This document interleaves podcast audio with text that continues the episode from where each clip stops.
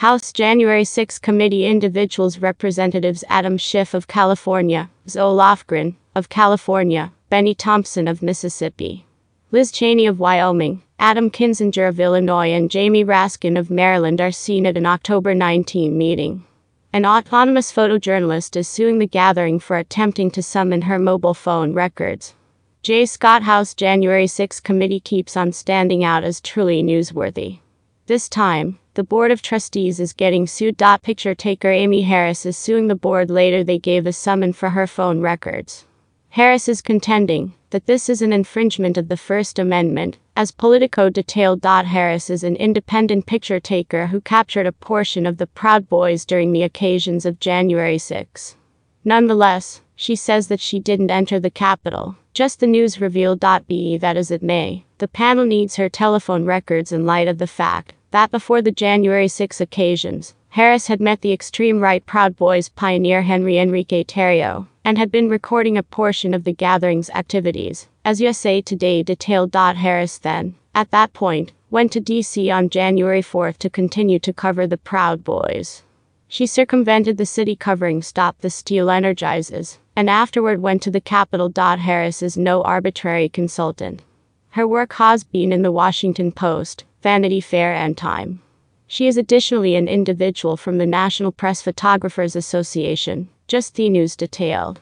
Indeed, her photographs from January 6 were utilized by significant media sources like Politico, CNN, and Rolling Stone. Politico announced. The Board of Trustees gave a summon to Harris's mobile phone supplier, Verizon, for records of calls and messages she got and made in the three months before January 31, 2020. Verizon said it wanted to follow the summon except if Harris made a lawful move, which she did. Her claim contends that in addition to the fact that the subpoenas abuse her First Amendment freedoms, it additionally disregards different laws that shield writers from uncovering classified sources, as per Washington Post report. Requesting writers' phone records that uncover classified sources from outsiders is equivalent to requesting the records from the actual columnists. A columnist's guarantee to keep up with privacy would be insignificant if a source's personality would be found. Some portion of her grumbling contends. The summon disregards the center security stood to columnists in accordance with the First Amendment, the claim poses.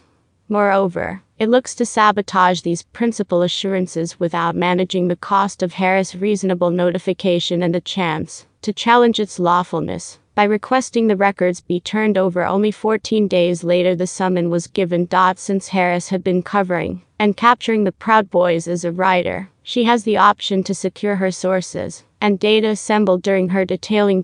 This is as per what is known as safeguard laws for writers. There is no government safeguard law, yet 30 states have a few types of safeguard laws. These rules are coaxed out of the First Amendment and permit columnists to decline to uncover or affirm about classified or unpublished data, including the character of sources. The Columbia Journalism Review clarified. I In Washington, D.C., especially, the safeguard laws, not just totally ensure editorial sources, implying that under no situation can courts constrain a writer to disclose a source's character they additionally secure unpublished data. DCS safeguard law ensures data accumulated are ready for a story, post, or other work, which isn't conclusively distributed.